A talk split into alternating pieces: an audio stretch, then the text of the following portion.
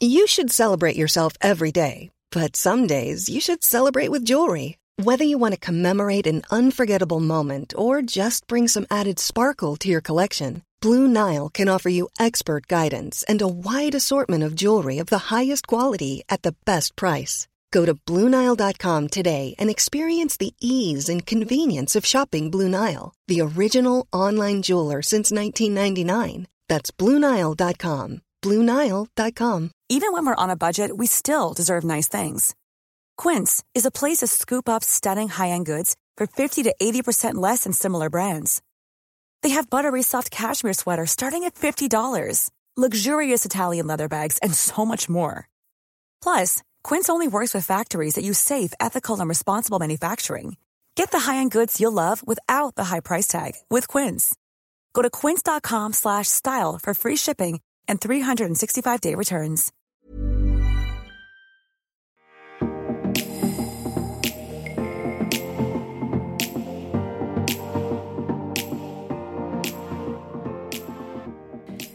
Dagens gjest er ei dame jeg tror de fleste av oss har kjennskap til. Som 19-åring var hun å se i pornomagasiner som Lek, Cocktail og Cats, men det var ikke før hun ble med i Robinson-ekspedisjonen i 2004 at hun virkelig ble lagt merke til. Og hun var jo på mange måter liksom litt sånn som hele Norges svar på Pamela Anderson. Sanger som Silicon Valley og My Boobs OK står på CV-en, og med nakenbilder, Grand Prix-deltagelser, sexrykte med verdensstjernen Robbie Williams og gullmedalje fra Skal vi danse i 2008 i ryggsekken, så ble det plutselig helomvending. Silikonpupper, jag etter kjendisstatus og nakenbilder ble byttet ut med kosthold, trening, deltakelse i bikinifitness og PT-utdannelse. Og i 2020 så ga hun ut boken Sterkere på tolv uker. Om jeg ikke tar helt feil, så gjelder ikke dette kun kropp, men også hode. Denne dama altså oppfyller sine egne drømmer i voksen alder, og det er så inspirerende å se. Velkommen hit, Lene Alexandra Øye!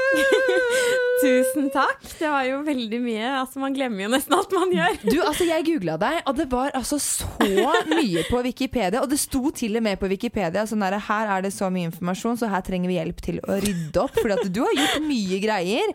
Altså artisteri, Grand Prix, sanger, musikkvideoer. Altså herlighet for en reise! Takk. Ja, Hvordan går det med deg om dagen? Du, det går veldig bra. Jeg føler at jeg har god balanse, og eh, ja, jeg blir jo 40 i år. Blir du? Ja. Oh, shit! Så jeg, jeg føler meg roligere. Man Ja. har jo hørt om at man blir roligere og mer selvsikker når man blir eldre. Ja, Men ja, jeg føler det. altså, Men det syns også. Virkelig. Takk. Og så må jeg bare si, for eh, jeg har jo fått inn masse spørsmål fra følgere og lyttere, så det skal vi gjennom senere. senere. Men det er jo, du har jo hatt en sånn Du er jo fortsatt eh, vakker og nydelig og hele den biten der, og du har fortsatt fokus på kropp, bare et annet fokus på kropp og helse eh, enn det du hadde når du var 19-åring og startet som nakenmodell. Jeg, har, jeg, jeg er så nysgjerrig, for jeg leste jo de bladene selv når jeg var på den alderen der og skjønte at dette her var noe gutta liksom syntes var, uh, syntes var fint. Og jeg husker ofte at det var mange unge jenter i disse bladene. Vi menn i midtsidepikene der osv. Hvordan havnet du inn i den bransjen? Ja, det er jo lenge siden jeg har tenkt over, egentlig. Ja, Um, jeg tror det bare var en ren tilfeldighet, Ja. egentlig. Jeg har jo alltid hatt eh,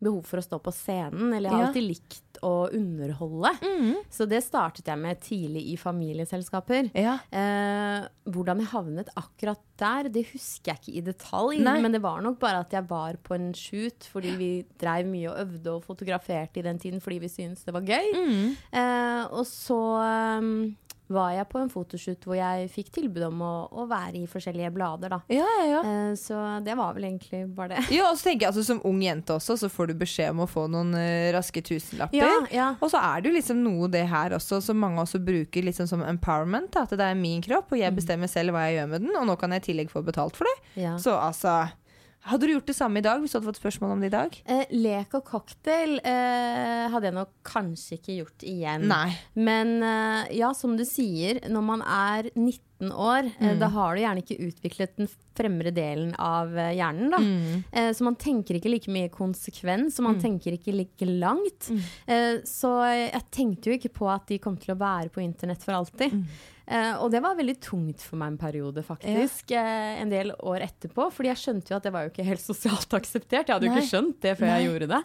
Eh, men så måtte jeg bare get over it. Ja. Bare legge det bak meg Ja. og bare svelge den kamelen. Og tenke at ja ja, hvis noen ikke tåler å se de bildene på internett og ja, da Ja. får det bare være. Det Eh, jeg går videre, i hvert fall. Ja, og det finnes verre bilder på internett, for å si det sånn, eller i, i pornobransjen, Det for kunne å si det vært sånn. verre. Jeg har jo ikke gjort noen andre noe vondt. Jeg har Nei. jo bare underholdt, på en Ja, måte. ja, ikke sant? Ja. Men så kom du da inn, og så var du med på Robinson, og det husker jeg, for vi satt og så på Robinson når det gikk på TV, og vi spiste eh, pitabrød og greier, og da, da hadde du brunt. Eh, brunt hår, og så begynte du da Men hadde du silikonpuppene da? ja, det hadde ja, jeg. det hadde du. Mm. Du hadde svære silikonpupper. Jeg jobbet på eh, Lundeby Bokbinderi hardt lenge for å spare opp til de. Ja, du gjorde Så det. de- Ja, så det var en drøm du hadde? Ja, ja, ja, ja, faktisk. For jeg, eh, jeg var jo veldig fascinert av, som du sier, Pamela Andersen. ja, ja. Eh, så det var, jo, det var jo en periode jeg ikke selv aksepterte meg selv, og jeg ville veldig gjerne være som andre og beundret andre. Eh, så jeg tenkte å, bare være som eh, Pamela Andersen. da ville livet være bra, liksom. ja, ja. Eh, bare så henne liksom puppene svaie til sånn slow motion Ja. på Baywatch. Jeg ble jo helt fascinert. Og hjernevasket, egentlig. Ja. Så eh, jeg hadde jo egentlig spart opp første gangen da jeg var 16.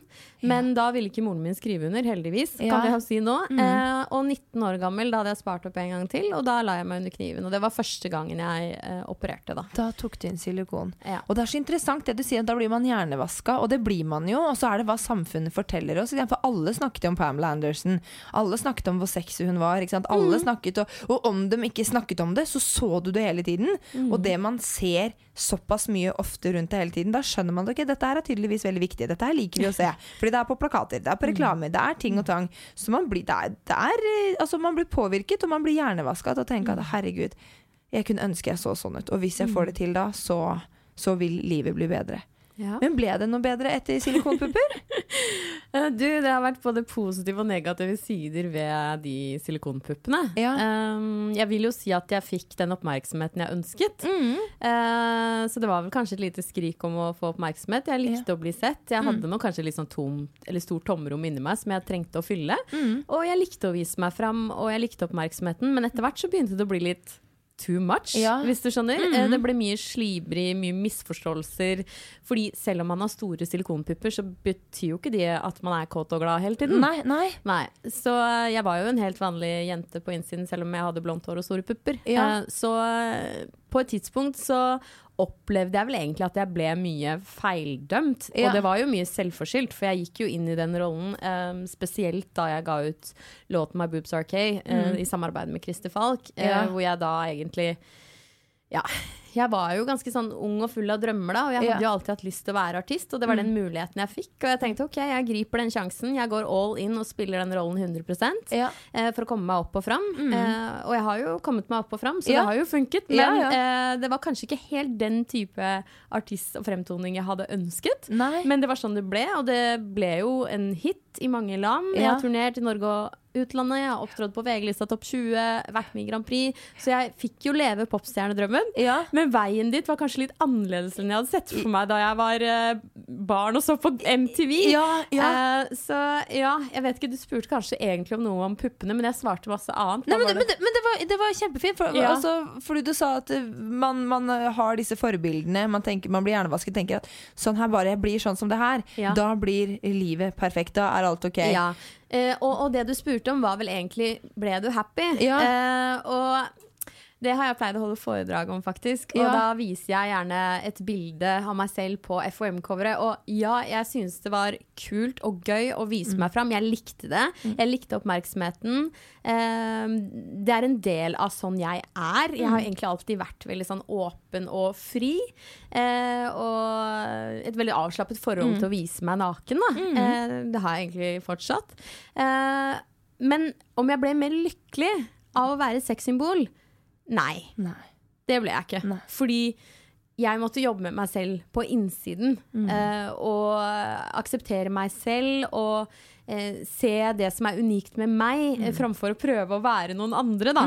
Eh, så det var jo det som skjedde etter hvert. At jeg, jeg satt i en seng i Nederland. Jeg var popstjerne. Mm. Jeg deltok på et TV-show hvor liksom Beyoncé, Madonna og de hadde vært før meg. Jeg hadde turnert i flere land.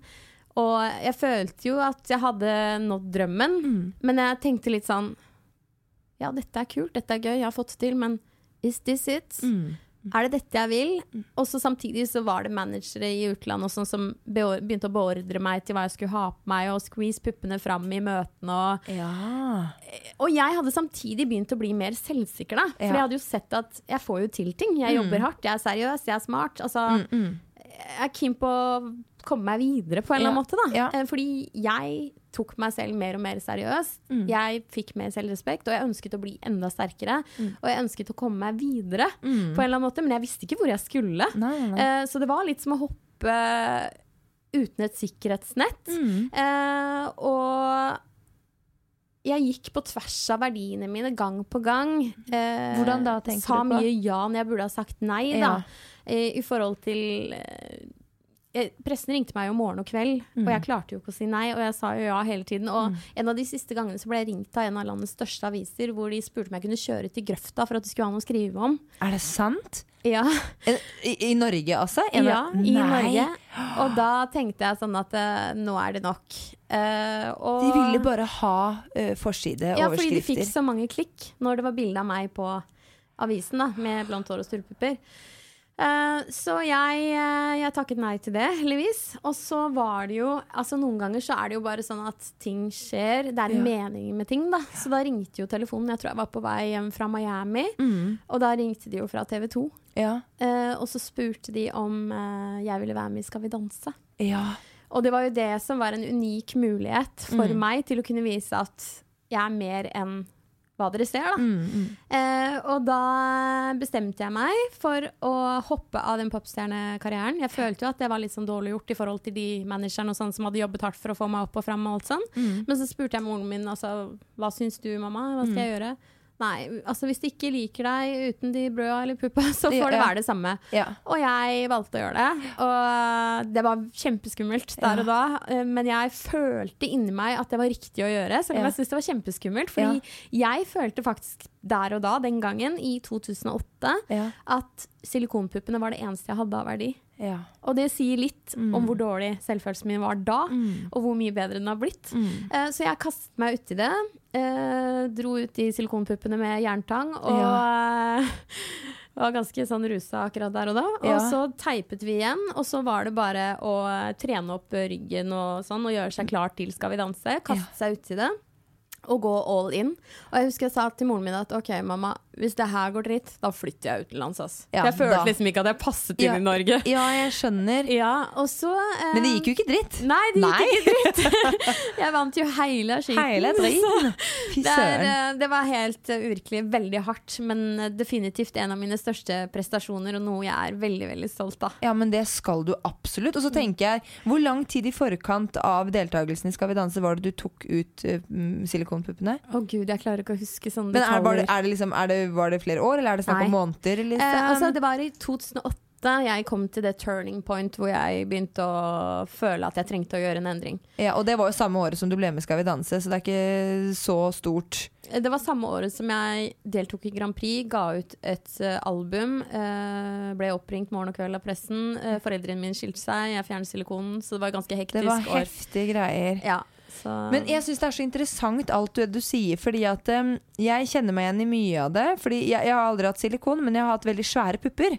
Alltid. Veldig store bryster. Ja. Og elsket det når de kom. Altså Ja. når de begynte å vokse. Og elsket den der kvinn- oppmerksomheten. ikke sant? Gikk med T-skjorte med bilde av en vannmelon på den ene, honningmelon på den andre. Så sto det 'Don't touch my melons'. Sto det, ikke sant? Og veldig kry da, av disse svære puppene mine. Men så kommer man til et punkt hvor man kjenner at man blir uh, såpass mye seksualisert at det er ikke, det er ikke noe gøy lenger. Uh, og du blir sett for bare puppene dine, rett og Ja, slett. som et objekt. Som et objekt, altså, de ja. glemmer at det er en person bak der. Da. Sånn Ja. at det er veldig mange antok jo at jeg var dum, f.eks. Og de som kjente meg da, de vet jo at jeg ikke var det. Mm. Jeg har jo alltid vært smart. Ja, ja, ja, ja, ja. Også som du sier også da, at du, de tror automatisk at du er kåt, at du Ja, er og tilgjengelig villig, at og på villig. Ikke sant? Eh, og man tar seg kanskje Jeg merka det, jeg hadde ikke silikon, men veldig mange menn kom bort til meg, og gutter Kan jeg få ta på? Er Nei, de- du er, er, de, er de ekte? Er de ekte? Ikke Det er jo helt utrolig. Trodde liksom ikke på da. Og uh, jeg kom også til det punktet, og da tok jeg reduksjon. Ja. Ikke sant? Da, da fjerna jeg det. Fjerna en kilo med pupp. Orka ikke det fokuset lenger. Hvordan opplevde du det? Um, det var veldig deilig. Det var deilig å gå i en kjole uh, og bare vanlig singlet, hvor kragebeinet bare syntes. Ja. Og litt det der ribbeina, sånn brystkassebeinet her, sånn syntes uten at det var noe sprekk. Uten at, det- at det, det, det var bare veldig sånn frigjørende følelse bare ha to bryster uten at de var så innmari pornofiserte, da, fordi de var jo kjempestore. Så det var eh, Og det, det er så interessant det du sier, for jeg hadde Pernille Juvodden, altså kjæresten til Jon Carew her inne, og hun fortalte jo at hun hadde et eksperiment hvor hun klipte alt håret sitt. Ja. Altså hun shava det. Fordi det når hun også. hadde langt Ja, har du det? Ja, ja. Da jeg var 16. Shava det? Gjorde du? Ja. Hvorfor gjorde du det? Jeg vet ikke, noen ganger så bare får man liksom uh, noe for seg, på en Ja. måte. At jeg ville kanskje være litt sånn tøffere, eller ha Ja. en annen type image. Ja, måte. for det var det hun sa også. Og Bli sett eh, Ja. som menneske, kanskje. Ja, som menneske, og ikke bare for altså At man er noe annet enn bare en objekt Deilig. for nytelse for andre. Og det var, hun, Pernille sa det også, for hun hadde først litt sånn kort sånn hit. Og så merket hun da at hun fikk en annen oppmerksomhet fra gutta. Eh, og så en kveld så ville hun bare være feminin, da, så hun tok på seg hair extensions. Da hadde hun lange, lyse lokker, og den oppmerksomheten hun fikk da, den var en helt annen enn når hun hadde litt dette pleim og kort håret. Og da dro hun til frisøren, og så bare skinnet hun av alt sammen.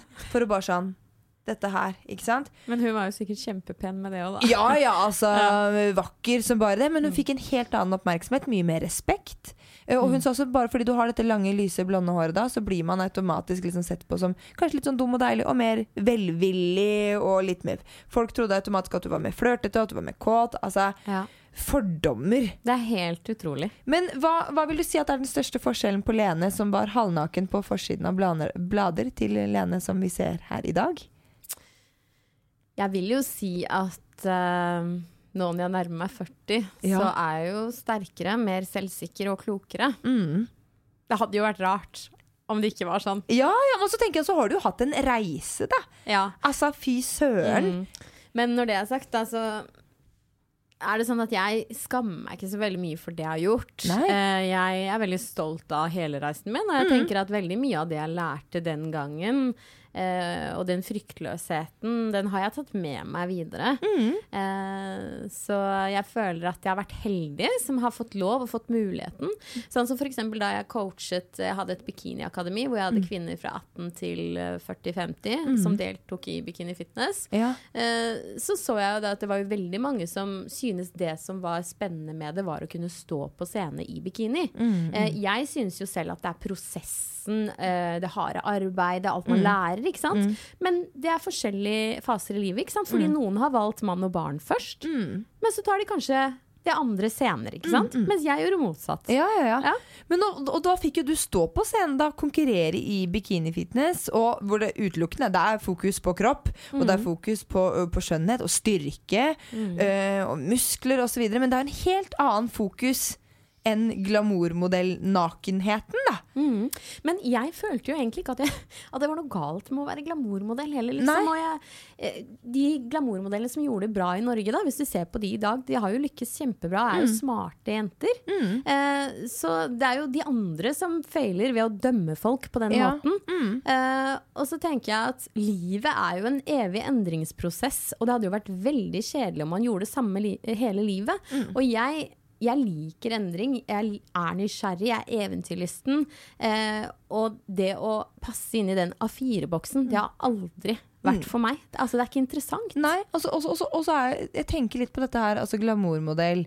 Eh, mange har fordommer mot det og tenker sånn dum og deilig og lettjente penger og herregud, har du ikke noe, eh, har du ikke noe integritet, har du ikke noe respekt for deg selv osv. Og, og det er litt sånn som jeg ser på reality-deltakere, sånn som på Paradise Hotel og Ex on the Beach osv. eh, så er det jo ofte de man ser som blir hengt ut og gjort narr av. Men så tenker jeg at det sitter ganske mange i kulissene her også, som er en del av dette her. Altså Vi må ikke shame Ja. på Vi må ikke shame på menneskene og på kvinnene. Akkurat det samme som Vi skal ikke shame på pornoskuespilleren som, som er med i filmer og tjener penger på å selge kroppen sin. Det er liksom Det er bransjen bak. Ja, det har jeg også tenkt litt på. Um, for jeg, jeg opplever litt noen ganger på de reality-showsene når man legger ut Det blir lagt ut videoer da, på nettet av de som jeg opplever litt fordummende, da. Ja, ja. Eh, og så tenker jeg litt sånn De er unge, og de tenker kanskje ikke like langt i dag, Mm. men det driter de i.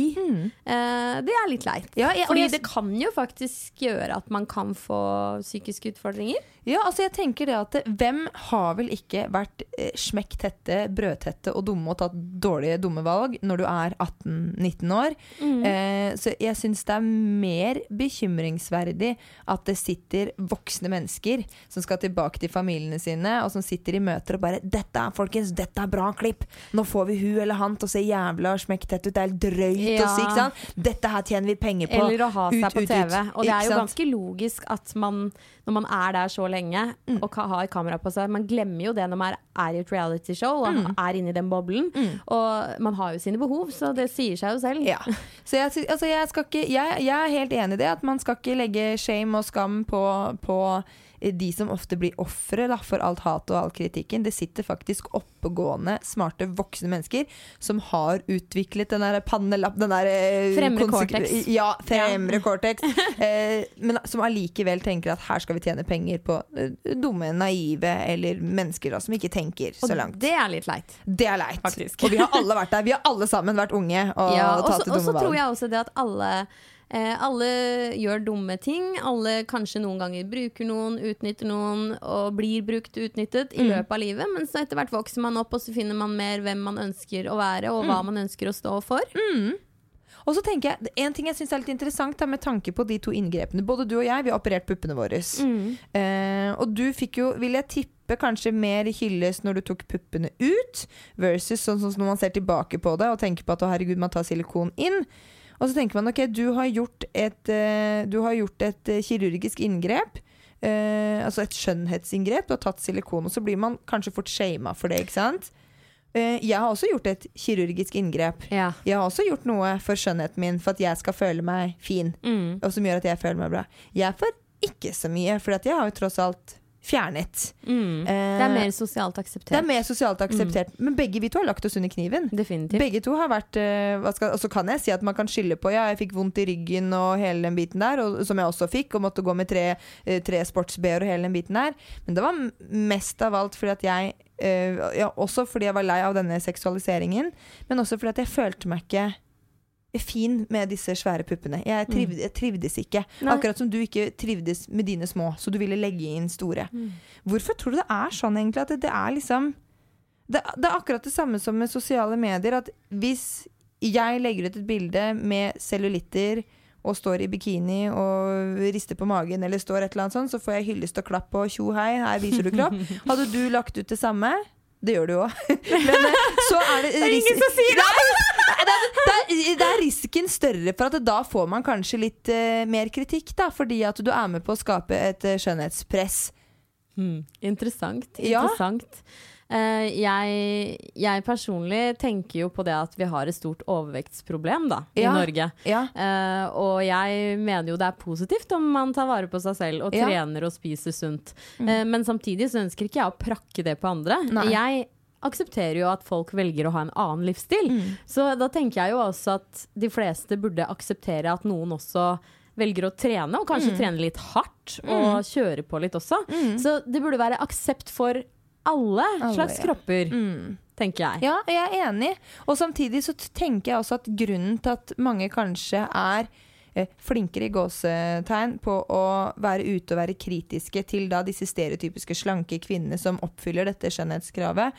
Eh, at man er mer kritiske til de når de legger ut bilder av seg selv i bikini f.eks., versus en som ikke oppfyller dette skjønnhetskravet, da, i gåseøynene her, er nettopp fordi at eh, vi som samfunn har skapt en standard på hva som er på, på, på, på hva som er eh, vakkert, da, og det som er pent. Så det er det som følger oss, og det er det som gjør at vi er kritiske til alt sammen som vi ser. Mm. Men jeg syns det er fint det du sier at det skal være rom.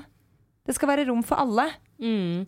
Ja, og så synes jeg at uh, det er trist og leit uh, om man ikke kan unnes unne andre å lykkes, da. Eh, eller å gjøre det bra, eller se bra ut. Eh, alle mennesker uansett eh, fortjener å bli heiet på. Eh, og jeg selv liker å heie på andre som allerede er bra. Altså, hvorfor ikke? Jeg er enig, vi må heie med på hverandre. Mm. Men du Lene, jeg har et spørsmål. Du har jo erfaring med forhold med både menn og kvinner. Kan du fortelle litt om det? For det, det husker jeg kom i avisa at du da At du da var et forhold, eller fortalte at du også kunne tenne på eller være et forhold med en kvinne. Mm. Jeg er ikke så veldig sånn uh, opptatt av å sette ting i bås. Jeg. jeg synes at det blir litt for mye oppstandelse når man snakker om sånne type ting. Da. I Norge spesielt. Eh, det jeg er opptatt av, er å lytte til min intuisjon og gjøre det som faller naturlig der og da. Eh, sånn at for mitt eget vedkommende så ønsker ikke jeg å sitte i noe boks eller uh, si om jeg er den ene filen eller den andre filen. Eh, jeg kan bli uh, hva skal jeg si, fascinert og betatt av mennesker. Altså barn, eldre, voksne. Eh, m- altså med glimt i øyet. Ja. Men for meg så handler det om å lytte til meg selv. Og gjøre det som føles riktig der og da. Ja. Og så er det jo sånn da at ja, media reagerer jo veldig hvis man gjør noe som ikke er A4. Ja. Og, det, og, det, og, og- jeg er så enig, for jeg også tenker at seksualitet er flytende. Ja. Og det bør, ikke, det bør ikke Man bør egentlig ikke ha denne samtalen her overhodet. Med at det, å, mann, kvinne. Fortell litt om det. Eh, men så, og så finnes disse båsene. Og for noen så er de båsene et hinder, fordi man tenker at ja, men jeg er verken i den ene eller den andre. Jeg er bare et menneske, og jeg eh, er interessert i mennesker uavhengig kjønn. Jeg kan bli forelsket i mennesker uavhengig kjønn. Jeg kan ha sex med mennesker uavhengig kjønn. Mens for noen så kan disse båsene være litt trygge. Hvis, de er, hvis de ikke helt vet, hvis de blir forvirra. Bare herregud, hvem er jeg, hva er jeg, hva tenner på, hva liker jeg? Så er det kanskje ok, greit, det er trygt å føle en tilhørighet. Men det er jo veldig sjelden at man passer inn i én bestemt boks. Altså, jeg har uh, hatt perioder hvor jeg har følt at jeg har slitt veldig med å prøve å passe inn. Ja. Uh, og jeg orker ikke det noe mer. Nei. Altså, det er altfor mange som har et begrenset tankesett, Mm. eh, generelt sett, da, på veldig mange plan. Eh, jeg er nok mer open-minded, jeg tenker større, jeg er en drømmer, og jeg liker å gjøre det jeg føler for. Jeg, det er kanskje noe av det jeg brenner aller mest for, da, det der med at mennesker skal leve i tråd med sine verdier, og, og veldig det der opptatt av å respektere at folk eh, gjør andre ting da, som kanskje ikke jeg gjør.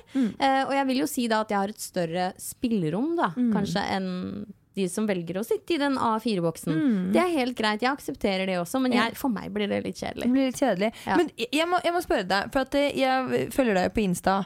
Og så, Det er jo ikke lenge siden det var veldig mye matematikk i Story. Du drev og tok noen eksamener og, og greier. Altså, Du har jo jobba noe voldsomt det siste året. Men for nå er du, du er personlig trener, Ja. ja, og så er du eh, coach. ja. Eh, og hva, hva, hva, hva er en coach? En coach det er jo eh, en som fasiliterer deg i en endringsprosess. Mm. Litt samme som det du jobber med også, Ja. for så vidt. Det handler jo om å bidra til at andre mennesker blir en sterkere utgave av seg selv. Så Ja. det jeg har levd av de siste ti årene, det er jo å gjøre andre bedre, da. Ja, Mm. Og da, og, men, men kombinert da med PT, så du, du tar vare på helsa til mennesker, også både fysisk og psykisk. Ja, eh, jeg har jo mye livserfaring, Ja. så den bruker jeg jo også i, i arbeidet. Men jeg har hatt veldig mange ulike caser og spesialområder opp igjennom. Eh, fra 2012 til 2016 så jobbet jeg primært med mannlige næringslivsledere 40-60-årsalderen. Ja. Støttespillere og trente de og sørget for at de presterte best mulig i jobb. Og de senere årene så har jeg trent veldig mange kvinner da, i Ja. 40-60-årsalderen, og det, det har vært veldig interessant. Eh, Man lærer utrolig mye av å jobbe med så mange mennesker og få Ja. de så tett på. Ja. Men jeg har, jeg har også sett, for når jeg har delt uh, ting på, på Instagram da, som har vært litt sånn retta mot engasjement, eh, kjønnsroller i samfunnet, mann, kvinne, respekt for det motsatte kjønn osv., mm. da kommer Lene Alexandra inn i kommentarfeltet, ikke sant? og hun er der og viser støtte, og så, og så forteller du at du også opplevde, opplevde altså, mye skittige mennesker, da, mm. eller mannfolk, for å mm. være helt konkret. Kan du fortelle noe mer? Hva, hva, hvorfor er du så engasjert i det? Mm. Ja, hvorfor er jeg så engasjert i det? Har du hatt mange opplevelser med menn som har behandlet deg dårlig? Ja, definitivt. Altså, det er jo litt som det vi snakket om i stad. Mm. Eh, spesielt da jeg hadde blondt hår og store silikonpupper, så ble mm. det kanskje litt uh, over the top. Ja. Uh, too much noen ganger, da. Mm. Eh, noen som kanskje tror de har fått en invite som ikke har fått det, osv. Mye mm. seksuell trakassering, da. Men ja. Eh, heldigvis så er jeg på et annet sted i livet nå, og jeg klarer å skygge banen og holde meg unna de, da. Det ja. er jo mye sånne kanarifugler som prøver å ta kontakt, men nå klarer ja. jeg liksom å sile og se ja, hva som er good guys, og holde meg unna kriminelle og fæle bad guys. Mm. Jeg har litt mer selvrespekt, ikke sant? Ja, du har litt mer selvrespekt. Men nå, nå er du singel? Ja, jeg er singel. Og det har jeg Det trives jeg veldig godt med. Ja, det skjønner jeg. Det er altså Det er så mange som liksom synes det er rart. Det er så mange som Jeg får sånne dumme spørsmål sånn Ja, hvordan er det å leve uten en mann? Oi, og da ja. tenker jeg sånn Hvordan er det å leve uten en kvinne, da? Ja, ja, altså, for min del, altså nå har jeg trent mm. mannfolk og kvinnfolk. Mm. Og jeg vil jo si at både kvinner og menn trenger hverandre og mm. vil gjerne være sammen. Mm. Eh, men når det er sagt, da, vi er i 2021, men jeg observerer og ser at fortsatt kvinner gjør mer på hjemmebane. Ja. Mer husarbeid, mer passe på barna, mer mm. matlaging. Og i tillegg skal det se bra ut å prestere i karrieren, mm. mens mannen skal bare jobbe. Mm, mm. altså, Folk nekter for det, men jeg ser det jo. Ja, Og det, det, vil jeg tippe at du også ser, som jobber da med mennesker, både menn og kvinner i ledelse. Og, for jeg merker det ofte, jeg merker det jo selv også, at disse stereotypiske kjønnsrollene, de er her i oh, beste yes. velgående. Og det passer ikke meg, fordi jeg Det viser seg at jeg har altfor mye egenskaper som en mann. Ja. Så det blir jo helt fullstendig krasj. Ja, ja, og jeg gidder jo ikke ha en sånn pussy-whipped uh, hjemmemann heller. nei. Nei, nei, nei. Men jeg, men jeg merker det selv også og det er uh, mange av de klientene jeg prater med når vi snakker om sexlyst. Da. Ja, det må jo være kjempespennende ja. å ha den jobben du ja, har. Men da ja. koker det ofte ned til de samme punktene.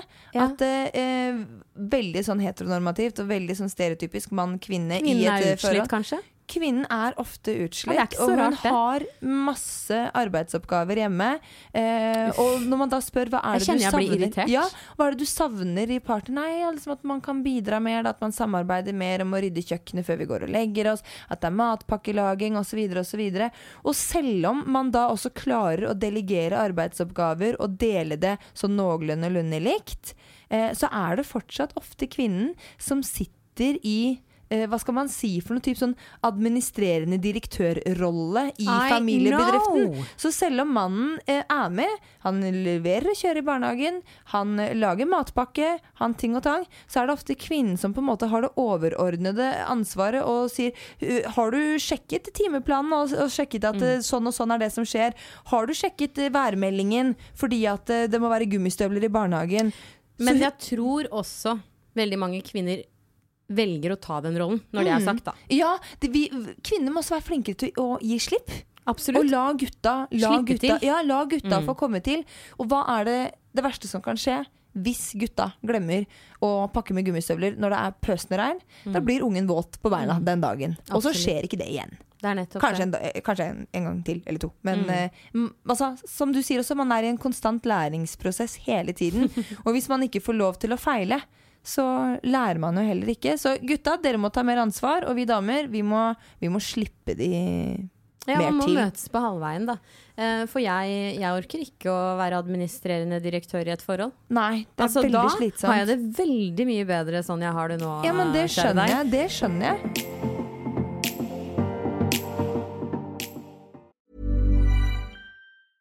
Even when we're on a budget, we still deserve nice things. Quince is a place to scoop up stunning high-end goods for 50 to 80% less than similar brands. They have buttery soft cashmere sweaters starting at $50, luxurious Italian leather bags, and so much more. Plus, Quince only works with factories that use safe, ethical, and responsible manufacturing. Get the high-end goods you'll love without the high price tag with Quince. Go to quince.com slash style for free shipping and 365-day returns. Hold up. What was that? Boring. No flavor. That was as bad as those leftovers you ate all week. Kiki Palmer here, and it's time to say hello to something fresh and guilt-free. Hello Fresh. Jazz up dinner with pecan-crusted chicken or garlic butter shrimp scampi. Now that's music to my mouth. Hello Fresh. Let's get this dinner party started. Discover all the delicious possibilities at hellofresh.com.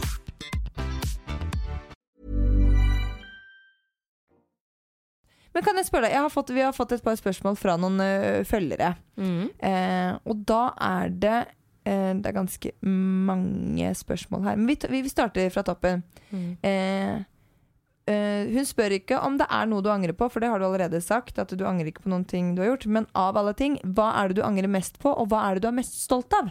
Oi, jeg syns det er vanskelig. Jeg er jo veldig sånn at jeg velger å fokusere på det positive. Ja, Jeg er veldig dårlig på å trekke fram det jeg angrer mest på. Ja. Fordi det som har skjedd, det har skjedd. det har skjedd. Og det har gjort meg til den jeg er i dag. Ja. Og det har egentlig blitt ganske bra. Ja, men, ja, men så fint. Ja.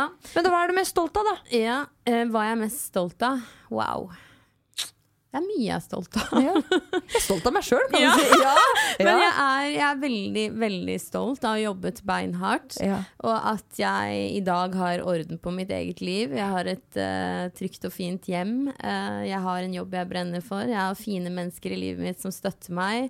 Jeg er kreativ og jeg er fri.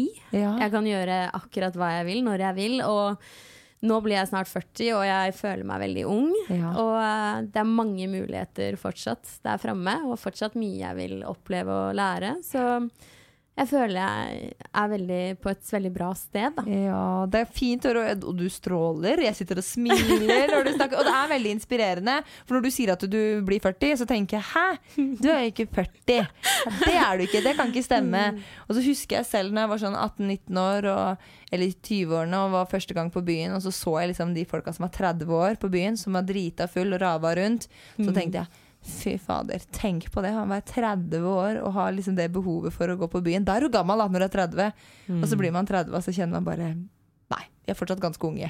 Altså, jeg tror at eh, det handler litt om det å eh, Hvordan man tenker om seg selv, og hvordan man føler seg, og hva man har bestemt seg for. Hva slags visjon man har. Eh, young, fit and fabulous forever, Ja. sier jeg bare.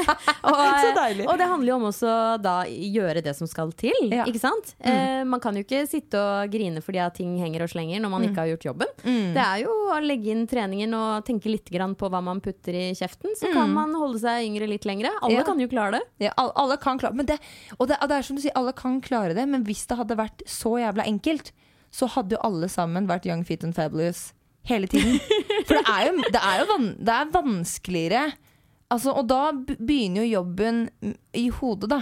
Ikke sant? Fordi jeg tenker, jeg startet også med en PT. Ja, og, jeg så det. Ja, og, og, og han startet jeg med egentlig i 2014, og så har det vært noen opphold, og så har jeg starta en nå. Ja, Og, han sier jo Hver gang jeg sier med tid, tid og tid og tid Og han tegner liksom opp da, ikke sant Klokka Og så sier han, så mange timer sover du. Så mange timer eh, jobber du. Så mange timer går kanskje til spising i løpet av en dag Og så skal du ha tid med barna. Se på alle de timene her som er igjen. Du har ganske mange timer igjen av døgnet ditt Ja. eh, Så det handler jo om at det, du har tid til eh, Nei, det du har lyst til Prioritering. Ja, det får du tid til Det må at- være viktig nok for deg. det må være viktig nok for deg. For du, jeg har jo tid til å sette meg ned Mm. og sitte tre timer hos frisøren innimellom. Det har du tid til. Eller fikse neglene, som også kan ta tre timer. Ikke sant? I en travel hverdag så tar man seg tid til det. Okay. Så hvorfor ikke, hvorfor ikke trening? Hvorfor ikke det andre? Og så har jeg merka det av dette her med trening. Eh, Jeg har jo tenkt at uansett hvor mye jeg trener, så blir jeg ikke så stram i maska. For at jeg eh, orker ikke å bruke så mye tid på det. Jeg tenker to-tre To treningsøkter er det jeg får til og gidder. De, er, men de to timene de skal være knallharde. Da er det full pupp hele veien. Um, men så kjenner jeg hva det gjør med psyken min, da. Mm. Denne treningen. Um, det er jo ikke som at jeg kommer hjem fra en trening og bare tenker 'Å, fy fader, se sånn faen, nå gikk jeg ned mange kilo', for det skjer jo ikke over natta. Eh, Eller 'oi, nå ser jeg så jævlig mye bedre ut'. Men hvordan, hvordan man føler seg, da, Mm. etterpå, den, det går fra, fra du står opp om dagen og kanskje føler deg skitt, og så Mm. drar du og trener, og så etterpå så føler du deg, føler du deg bra, da. Ikke Man har mer energi, mer overskudd, mer sexlyst. Mhm. Jeg merker så mye mer sexlyst når man Mm. trener eh, og tar vare og Fordi at man bare føler seg Føler seg frisk. Og så merker jeg også at jeg driter mer og mer i hva jeg ser i speilet. I cellulitten, i åreknutene. For jeg Mm. vet at jeg tar vare på kroppen min, da. Og kroppen min er sterk. Mm. Og da bryr jeg meg ikke så mye om hvordan jeg ser ut, kontra når jeg ikke gjør noen ting. Så er jeg veldig flink til å være slem mot meg selv. Da tenker jeg at trening, det er Det er verdt å investere i. Altså fysisk aktivitet, bare, er verdt å investere i. Mm, Men hvorfor er det så jævla vanskelig? Musikk i mine ører. eh, Jeg blir eh, glad når jeg hører deg snakke. ja, Men hvorfor er det så vanskelig, tror du? Eh, Det er mange faktorer som spiller inn. Jeg er veldig glad for at mine foreldre kjørte meg på håndball- og fotballtrening da jeg var yngre, så jeg Mm. fikk det inn tidlig. Eh, jeg er nok såpass eh, opptatt av å holde meg ung og fit and fabulous, så det går litt av seg selv. Ja. eh, og også fordi at jeg elsker den følelsen av å kjenne seg sterk. Sånn Ja. mm, skikkelig deilig mestringsfølelse, og, og ikke minst som du snakker om den en- endorfinrusen, da, Ja. hvor du bare føler deg mer sexy fordi du faktisk har trent. Eh, og jeg vet jo eh, at det gjør deg mer selvsikker, og det er jo også mye av det som er fokuset i boken min. Ja. Sterkere på tolv uker. Ja. Det går jo både på det mentale og det fysiske. Men sannheten er jo at jeg kom ut av spiseforstyrrelsene pga. styrketrening, fordi at jeg fokuserte på å være sterk framfor tynnest mulig. Så det handler jo om det indre og det ytre. Ja. Men når det er sagt, da, etter å ha jobbet med det her i ti år, så har jeg jo fundert litt på det. Fordi noen kan du gi en plan, og så følger de den planen til punkt og prikke og får kickass-resultater. Men helt ærlig så er det en veldig liten brøkdel. Altså. De fleste synes at det er vanskelig, fordi det er mye fristelser der ute. Og det handler jo om at ikke alle har like god disiplin. Og faktisk, eh, sånn som jeg har eh, funnet ut av det, da, så handler det rett og slett om ting man har opplevd før i livet. Det kan være traumer f.eks., og psykiske utfordringer du har, som gjør at du, når du blir Du får noen vonde følelser inni deg, da, så kanskje spiser du følelsene, ikke sant. Og ja, du rett og slett er litt sånn destruktiv mot deg selv, da.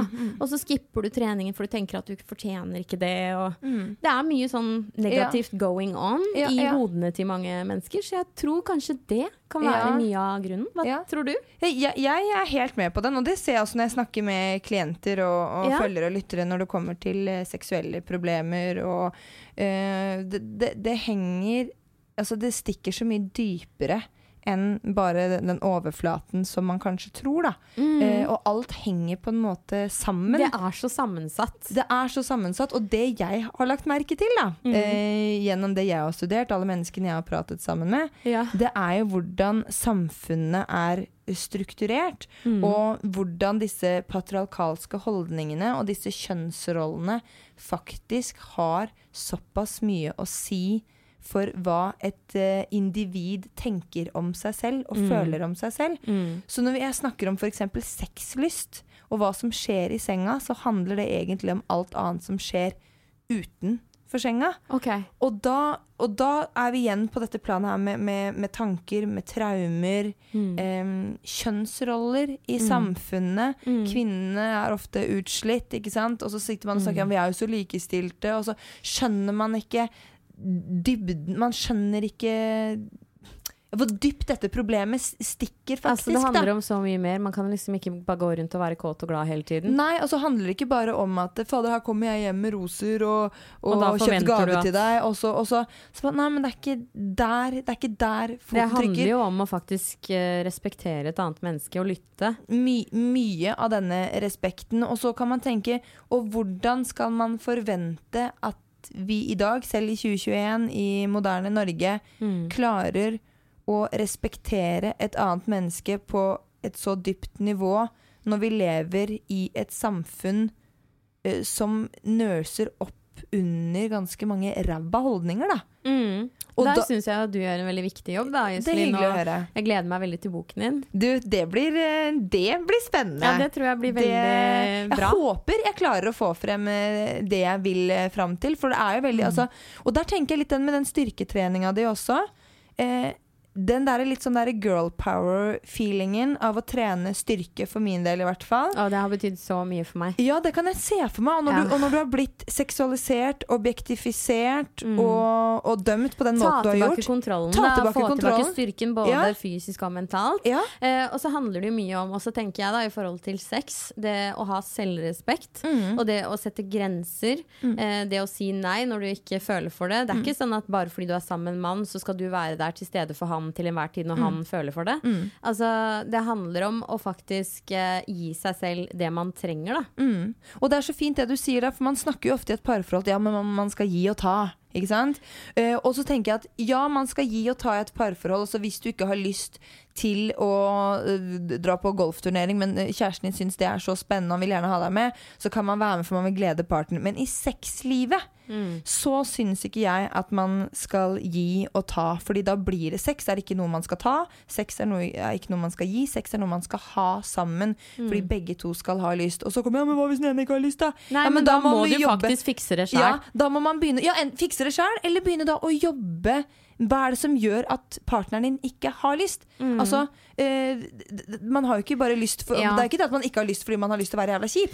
Det er noe som ligger i undergrunnen her og ulmer som gjør dette her, og så må du ta, ta litt ansvar, rett og slett. jeg, selv om jeg ikke jobber som sexolog, Ja. så har jeg noen ganger følt uh, at jeg Ja, at du gjør det, ja. fordi altså, når du jobber som PT og coach, og folk har tillit til deg, så deler de jo det meste. Ja, ja, ja. Og jeg har jo hørt frustrasjonen fra både kvinner og menn sin side. Og uh, ja, det er en del, sånn som du sier i stad, at de tror at bare de kjøper blomster og et eller annet, så skal kvinnen være kåt og glad. Men det er jo ikke sånn det fungerer. Det handler jo om å lytte og eh, rett og slett eh, snakke sammen. Snakke sammen. Ja, det føler jeg kanskje er det viktigste, og noe som mangler. da. Ja, kommunikasjon er nøkkelen, og det er så kjedelig svar. Sånn, hva skal vi gjøre?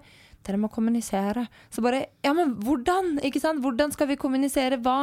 Og det er nettopp det jeg ønsker da med denne podkasten her. At mm. folk skal kunne klare å kommunisere med hverandre, og kanskje også klare å kommunisere med en parterapeut eller psykolog eller en coach eller hva det nå måtte være. Og klare å tenke at her er det ikke noe flaut å, å prate om ting. Altså si det du egentlig innerst inne føler. Så jeg tenker, på- men, men jeg lurer på da, sånn med tanke på gi og ta i sex og pliktsex, da, som på en måte er en sånn dårlig greie i et parforhold, som veldig mange også gjør, fordi man føler at man må gi partneren sin noe, at det er forventet. Har du, har du begått, holdt jeg på å si, utført mye pliktsex, føler du? At du har gjort det bare for å please partner? Nei, Nei. det er ikke helt min stil, Nei? Ja, men så bra. for å være ærlig. Um, jeg tenker at uh, det er viktig for oss kvinner også å nyte sex. Mm. Uh, og det er vel kanskje også noe som jeg tenker fortsatt er uh, ongoing. Det der med at hvis menn nyter sex og har forskjellige partnere, så er det sosialt akseptert, og de er konge. Men som kvinner gjør det, så er de hoes. Jeg føler det fortsatt er Det- eh, en greie. Det er 100% fortsatt en, eh, en eh, greie. Og jeg snakker også med unge jenter som har snakket med, med nye dater eller partnere, som på en måte reagerer litt med sånn Oi, med hevede øyenbryn når man forteller kanskje hvor mange sexpartnere man har hatt. Men når han forteller hvor mange sexpartnere han har hatt, så er det helt greit. Og at ja, men jeg er jo, jeg er jo gutt. Så da er, du liksom, da er det mer sosialt akseptert.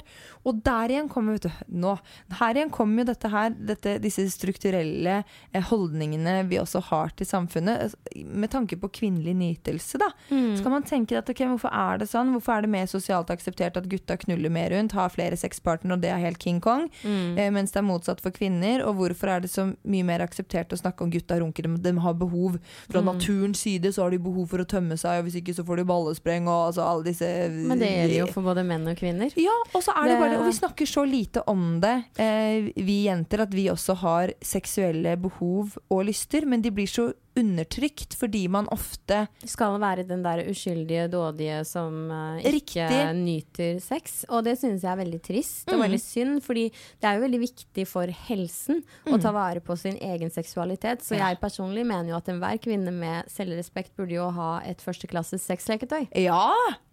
Men du, apropos det. Apropos sexleketøy, nå regner jeg med at du kanskje har skuffen full. siden vi snakker om det. Eh, men fordi vi skal jo snart eh, runde av er her. Det er like vi- viktig som å pusse tenna. Ja, men det er det! Det er det! Og må Og dessuten, det jeg må legge til der, da, Ja. er at det er veldig viktig, fordi da slipper du på en måte å eh, kaste bort tiden på å hoppe på en eller annen fyr, random fyr du egentlig Ja. ikke har lyst på. Ja, Noen desperat opplegg. ja sånn desperat. Og så tenker jeg også uansett Know at det, your value. Ja, jeg er enig, og samtidig så er det litt sånn uh, Man må bli kjent med seg selv. Uh, og fra vi er eh, unge, så skjønner vi veldig fort gjennom populærkulturen, altså gjennom uh, TV, altså American Power eller den biten der, at uh, det er veldig lett for mannen å oppnå orgasme. Sant? Det er veldig lett. Altså, det er en Det er ganske det er lett for jenter òg, da. Ja, men det er ikke nødvendigvis så veldig lett. eh, Nei, du at- syns ikke det? Nei, fordi at eh, orgasme Eller en ting er hva, hva jeg syns, men en ting er hva, hva verdens kvinner forteller. At det er mange kvinner som sliter med å få orgasme. Okay. Så orgasmegapet er ganske stort. Det er flere menn enn kvinner som får orgasmer. Ja, det er jo Eh, trist. det er veldig, veldig trist. Eh, Det var jeg ikke klar over. dette orgasmegapet sier oss, da, det er at menn de får oftere og mer orgasmer enn kvinner. Mm. Eh, og kvinner får mer orgasmer når de har sex med kvinner, enn når de har sex med menn. Mm. Så det er en eller annen kode her som ikke eh, gutta helt uh, har knekt. Eller en kode som sier at kvinner kanskje ikke helt klarer å slappe av når de har sex med en mann. Og at mange kvinner også kanskje tenker at de er, uh, har en rolle og inntar en rolle som posør med en mann. Fordi man tenker så mye over at man skal se sexy ut, man skal høre sexy ut, man skal være Man blir uh, påvirket av pornografi og ytre faktorer som gjør at kvinner ikke klarer å slappe av helt med mannen. Og mannen har jo ikke kanskje lært hva er det som skal til for å gi kvinnen riktig stimuli. Fordi mellom 80-90% av alle kvinner trenger jo stimuli av klitoris for å oppnå orgasme. Og hvordan stimulere klitoris? Men det må vel de fleste menn forstå. ja, men samtidig så er det også så forskjellig fra kvinne til kvinne og fra gang til gang. Ja ja, det er klart. Fordi at så, så gutta uh, sliter litt, og så kan man lure på ok, men da Burde kanskje kvinnene si hva de vil ha, da? Ja, og det er akkurat det. Kvinnene Mm. må si hva de skal, men hvordan skal en kvinne vite hva hun skal ha hvis hun ikke er kjent med eget underliv og eget tenningsmønster? Og der kommer sexleketøyet ditt inn. ikke sant? Sexleketøy, ha et kvalitetssexleketøy, tørre å ta på seg selv, Mm. tørre å onanere, tørre å gi seg selv seksuell tilfredsstillelse for å bli kjent med seg selv. Mm. Og da kommer spørsmålet ok, men hvorfor er ikke kvinner flinke nok til det? Da kan vi gå tilbake i historien og se ok, hvor mye skam, Ja, skam. som er knyttet til kvinnens underliv, og hvor Mm. mye skam som er knyttet til kvinnens seksualitet og nytelse, og hvor mye kvinnens seksualitet og nytelse er blitt bagatellisert. Mm. Fordi at vi skal føde barn og føre generasjoner videre. Vi skal ikke nyte. Ja. Rugemaskin. Rugemaskin. Og når Mm. man ser tilbake, nå ble jeg revet med her, ser tilbake på doktor Freud, Ja. altså godeste Freud, han mente jo at eh, kvinner som eh, var eh, etter fylte 16 år, da, eller om det var 16 eller 18 år, Mm. eh, så skulle ikke kvinner lenger ha behov for å stimulere klitoris eh, for å få orgasme. Altså Etter du var tenåring og du var blitt en moden kvinne, så skulle en kvinne komme vaginalt. Og jeg være Og- avhengig av en mann, mener du? Ja, ikke sant? Ja, du skal ha liksom denne penetrasjonen, Ja. ikke sant? Så, det, så eh, den klitorale orgasmen, den tilhørte liksom uh, ungpikene til. Så hvis du som voksen kvinne, da, det er det han indirekte sier, hvis du som voksen kvinne da stimulerer deg selv på klitoris for å oppnå orgasme, så er du ikke moden nok. Da er du ikke voksen nok. Og så sitter man her i dag og lurer på hvorfor det er så mye skam og greier når det er sånne type holdninger da, som uh, menn i frakk har prakket på mennesker, prakket på andre menn og andre kvinner. Uh, og derfor så har jo sexleketøy vært revolusjonerende, da. Mm. Uh, og du skal få et sexleketøy her etterpå av meg. I Ja, du har vel designet et eget, har du ikke? Jeg har designet et eget et, men vi har plukket ut et annet et til deg òg. Veldig, veldig gøy. Og, der, og der, der er det rein klitoris-stimuli. Ja, det er jo helt fantastisk. Den er nydelig. Flere til eh, samlingen. Flere til samlingen, rett og slett. Men du, vi, skal, vi må snart runde av. Men, jeg har lyst til å ta opp noen spørsmål fra følgerne. Mm. Um, det er en som spør tips til å bli fornøyd med egen kropp. Ja. Tips til å bli fornøyd med egen kropp. Det handler jo veldig mye om hvordan man velger å tenke, egentlig. Mm. jeg selv um, liker å trene. Mm. Uh, og den styrketreningen, som du selv sa i stad. Mm. Den følelsen det gir, Mm. uh, den mestringen og det å føle seg sterk, det gjør i hvert fall underverker for meg. Fordi ved å oppleve mestring, så får du jo også bedre selvtillit. Mm. Det henger veldig sammen. Det henger veldig Så det er kanskje mitt aller beste tips. Ja. Start med styrketrening. Start og dessuten, da, for oss kvinner, ikke bare kvinner, Mm. både menn og kvinner, mister jo muskelmasse og styrke, Mm. og skjelettet blir svakere med alderen. Så det er jo en utrolig viktig investering Mm. å legge inn styrketrening. Ja. Så man faktisk holder seg Ja. sterk, da. Og det er fordi at det å gå Og da slipper du å fokusere dag på utseendet. Ja, du kan fokusere på å bli sterkere. Det er Det er, mye det. sunnere fokus, og det har hjulpet så mange jenter. Det er bra. Men nå skal vi ha sceneskifte her. Mm. For det er et spørsmål her som er ganske eh, litt tyngre. Jeg vet ikke om du har lyst til å prate om det. Eh, men det er jeg som spør Kan du fortelle litt rundt overgrepet du opplevde som tenåring. Du, Det har jeg faktisk ikke lyst til å snakke om, for jeg er redd for å bli retraumatisert. Ja, Jeg har jobbet skjønner med det, gått i terapi nå i tre år. Mhm. Eh, snart ferdig, heldigvis. Mhm, ja. eh, føler meg bedre. Ja. Og har ikke lyst til å rippe Det opp i forstår jeg det. du har Eh, skrevet om det i boka? Det står om det i Bra nok, I Bra første nok. boken min. Og en del på internett, men jeg har bare valgt å gå videre nå. Du, vet du hva, Det forstår jeg veldig veldig godt. Men du besvarte i hvert fall spørsmålet til hun som eh, lurte. Ja. Siste spørsmål. Drømmekjæresten. Hvordan er hen? Ja Det er uh, viktig at jeg føler at jeg blir respektert og elsket for den jeg er. Mm. Og så eh, er det viktig at han er uh, selvsikker Mm. og uh, snill. Ja. Og gjerne at han er opptatt av å ha en sunn livsstil, selvfølgelig. Eh, og eh, for at jeg skal få noe tenning, så er han nødt til å ha litt ambisjoner. Ja, det Ja. skjønner jeg. Og det er deilig også når man har Kanskje at de har et eget liv også, at man ikke blir totalt avhengig. Ja, altså jeg må føle at jeg tenker sånn oi, wow. Det Ja. er mannen min. Ja. Og det er lenge siden jeg så en sånn mann. Ja. Altså, Hvor er den? Hallo! Ja, altså det er så mange papegøyer som later som de er selvsikre, og Ja. jeg trenger en som er skikkelig mann. Da. ja. Stødig. Så Vet du hva, Lene? Jeg hadde tenkt at det var siste spørsmål, men så ser jeg, så ser jeg her at det er en som jeg bare tenker En at hvis- En, eh, nei, det er Skikkelig? Ja, men eh, han mannen er en dust. Ja, han, nei, jeg- det, han det gjelder. Ja. Men for hun sier det at eh, samboer sier han kunne tenke seg at jeg tar silikon etter hvert. What?!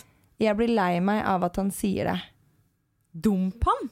Ja, altså Hvem er det Ja, som altså, sånn- sier det? Sånn som her om dagen også, så var det Er jeg trent så bare Ja, nei, du skjønner, mannen liker ikke at jeg blir så muskuløs, så jeg kan ikke trene så tungt. Da tenker jeg bare what? Ja, Altså, det handler jo om å være deg selv. Hvis han ikke liker deg som du er, så fuck it. Jeg kjenner jeg blir Ja, irritert. du, og, og dette her til denne jenta her som har sendt denne meldingen, så bare tenker jeg på at det, her sitter vi nå, da, to voksne damer, og vi snakker om, om disse kjønnsrollene i samfunnet, vi snakker om patriarkatet, vi snakker om hvordan vi som unge jenter på en måte har følt at vi bare har vært eh, props i mange menns liv, som folk kan kommentere og ta på og dømme, og, og vi har blitt seksualisert og objektifisert. Vi valgte det jo på en måte selv, da, men Ja, også, ja, og allikevel. Og så allikevel. Og så sitter man her og prøver å gå bort ifra alle disse tingene. Vi prøver å ta tak i disse dårlige holdningene og det, Mm. dette skjønnhetsidealet som påvirker så mange. Og så får vi nå her en, en melding da om en kar som sier at han kunne tenke seg at partneren tar silikon i puppene. Mm, det er litt feil, altså. Ja, hva skal Men- man si da? Jeg, jeg, jeg kunne tenke meg at, du, at han At du hadde litt større pikk. Ja, at du Ja. tar en, eh, forlenger pikken din, liksom. Skal, Mm. vi, skal vi sette Altså, dette Og det er også er jo sånn jeg ofte observerer, da. Mm. At eh, veldig mange menn uh, kan ha preferanser til hvordan kvinnen skal se ut, men de Mm. selv kan godt spise og bli feite og Ja. kjøre på. Ja, og så tenker jeg at det og, og, og, altså, det, det, her, og dette her henger jo igjen også med når man ser på amerikanske sånne teenage movies og sånn. Mm. Så ser du jo alltid at disse nerdene, da, de får liksom den derre life goalen oppnådd, hvor de klarer å ha sex eller eh, få gå på date med eh, den deiligste dama på high school, eller et eller annet sånt. Altså noe som i det virkelige En liv form for status. En form for status. Sjekka. Check, check, jeg har knulla en bra dame eller en kjendisdame. En, ja, og en deilig dame, ikke sant? Og så er det bare sånn, ok, men hvorfor er det så viktig? Og at man glemmer litt den der at det, mange gutter de sikter altså så jævlig høyt. Mm. Fordi at uh, populærkulturen forteller oss at alle disse damene er tilgjengelige, og det er det mulig, og har du klart det, så er det liksom Så bare ikke Da er du vellykket. Er du vellykket. Hvis du klarte å duppe den der, på Ja, måte. og så Mm. blir jeg bare litt sånn Så bare sånn at Hvorfor skal dere forvente så mye av Ikke forvent at partneren din skal ta silikon i puppene etter hvert. Nei, altså En ting er jo hvis hun har lyst til det selv. Ja, ja, ja. Men hun jo- sier jo at hun blir lei seg av det. Ja, selvfølgelig blir man lei seg. Altså eh, Jeg gidder ikke å være sammen med en mann som forteller meg hva jeg skal gjøre. Nei, vet du hva? Det går ikke an, rett og slett.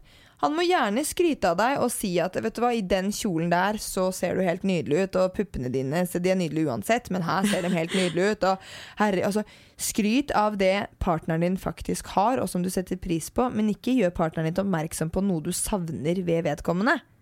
Det, eller jeg må innrømme jeg har gjort det noen ganger med Tom. da Når jeg sier at du kan skifte boksershorts litt oftere. Liksom. Kan, du, kan du gjøre sånn? Kan du gjøre sånn? Eh, men altså, Det er du- gjort. Det er fort gjort, men ikke be kjæresten din om å ta silikon i puppene, fordi at det kunne du synes. Tenk på alle de gutta der ute som syns at du der ute, jente som har sendt denne meldingen, er nydelig akkurat sånn som du er, Mm. og som mer enn gjerne hadde vært sammen med deg, uavhengig av puppestørrelsen din og uavhengig av hvordan puppene de ser ut, og som mer enn gjerne hadde kost med de og kyssa på dem og tatt på dem og, og, og hele deg. Det er så mange menn der ute. Ja, Og du Altså- fortjener det beste. Jeg fortjener det beste. Kan ikke ha sånne papegøyer. Sånn, da går vi videre. Vi skal runde av eh, Lene Alexandra Øyen, men før du går, så har min annonsør i G-punktet, Mm. Kondomeriet, og jeg, vi har plukket ut en gave til deg. Ja, spennende. Mm spennende. Og så er du jo singel, da. Ja, da er det viktig Så å da- holde seg Vær så god. Vet ikke, håper du ikke har den fra før av. Det du har fått her nå, det er en WeVibe Nova 2 Rabbit-vibrator. Den ser jo veldig bra ut. Da. Du, altså, den her er helt eh, fantastisk. Og disse klassiske Rabbit-vibratorene Mm. De er jo laget for å stimulere G-punktet og klitoris på en og samme tid. Mm. Um, men denne her er tøyelig og bøyelig, så du kan bevege Altså du kan tilpasse de, sånn at det passer Altså du treffer akkurat G-punktet ditt og klitorisen din sånn som du selv vil, da. Så den der, den er eh, Det er en ny revolusjon av eh, Rabbit-vibrator, rett og slett. Det, nå, nå tror jeg det var mange som fikk lyst til å kjøpe. Ja, men den der er jo helt fantastisk! Den er, og så er det, det altså Når du har en partner òg, så kan du, ser du de to delene der. Den som skal inn i skjeden, og den som skal Man kan faktisk bruke den sammen med noen. Ja, ja, ja. ja. Også, men du kan, du kan ta den og ta penis inni den også. Altså penis inni, Fordi du kan klemme rundt, og så gir det deilige sånn, ja. vibrasjoner til eh, eh, penis. Og så, og, det står jo på pakken også at den indre G-punkt Constant contact, non-stop pleasure. Ja, fordi den indre G-punktvibratoren er justerbar i enden av skaftet. Så du bare tilpasser dette sexleketøyet din kropp. Så dette her er jo den her Nå kjente jeg at jeg ble litt jealous, faktisk, for den der har ikke jeg selv. Tusen takk for gaven. Jeg har jo en gave med til deg også. Ja, har du det? Ja, Er det sant? Nei, guri Jeg har jo sett deg trene på Insta. Ja, ja, ja, jeg er i gassen. siden du i dag også snakker om styrketrening, Ja. hvor amazing du syns det er. Jeg skal selvfølgelig også signere den personlig for Oi, deg, oi, oi. men sterkere på tolv uker. Sterkere på tolv uker! Å, se på hun! Fy søren! Shit! Å gud, dette her For det er faktisk Er det én ting jeg har merka, så er det det skal ikke så lang tid til før man ser resultater og kjenner på det. Jeg har trent i to måneder nå, og det er to økter. Ja. To økter om, eh, i uka. Eh, så det er ikke noe sånn der eh, hokus pokus. Nei, men det kan gi gode resultater, det. Jeg- Altså, kostholdet har jo mye å si. Ja, og så startet jeg da på Hva da? Eh, trente med 60 kilo i markløft, sånn sumoløft. Og nå har jeg maksa på 105. Oi! Så- Det er jo helt rått! Her lå det OB oppi. Gud! Det var, og øh, bruksanvisningen på OB. Ja. uh, men uh, så det er, styrke det er ikke så mye som skal til før musklene setter i gang Men liksom du er jo sterk, da. Sterk, ja. Skal jeg love deg. Dette er jo Kom- noe du er god på. Kom ikke her og kødd med meg, altså. Fy faen. Og det er litt den girl power-greia igjen. Mm. At uh, du kan prøve å håne meg, du kan prøve, men bare vent, jeg nikker deg rett ned! og da Men det, det kler deg veldig godt eh, med styrketrening, da. Du, takk i like måte. Å, herregud, den her gleder jeg meg til å lese! Den her gleder jeg meg se! Kult. Også så mange fine bilder. Takk. Altså, du er jo en Det er jo en mer faglig bok enn en typisk vanlig treningsbok. Ja. Og det er jo for dere som virkelig vil ha resultater, da. Shit. Jeg har jo blant annet delt flere forskjellige kostplaner som man kan Ja. følge som et utgangspunkt, da, hvis man er litt sånn usikker på hvordan man skal spise, egentlig. Ja, Så da får- man noen ideer. Herregud, og dette her kan du jo. Dette her kan du. Lene Alexandra Øyen, tusen takk. Nå skal jeg bli enda sterkere på tolv uker. Hvor skal dette her ende, da? Herregud, jeg kommer Det å ender vel i VM, da. Kanskje er jeg på med i bikinifitness og Altså, shalabais. du har mange talenter, du. Ja, guri land. I like måte, for å si det sånn. Vi er ganske like der, du og jeg. Herlighet. Du, tusen hjertelig takk. Og nå skal jeg hjem og lese. Du skal hjem og stimulere. Ja, det blir Og så ses vi jo ved neste korsvei, gjør vi ikke det? Ja, det gjør vi. Ha det! Ha det! Eccentric people.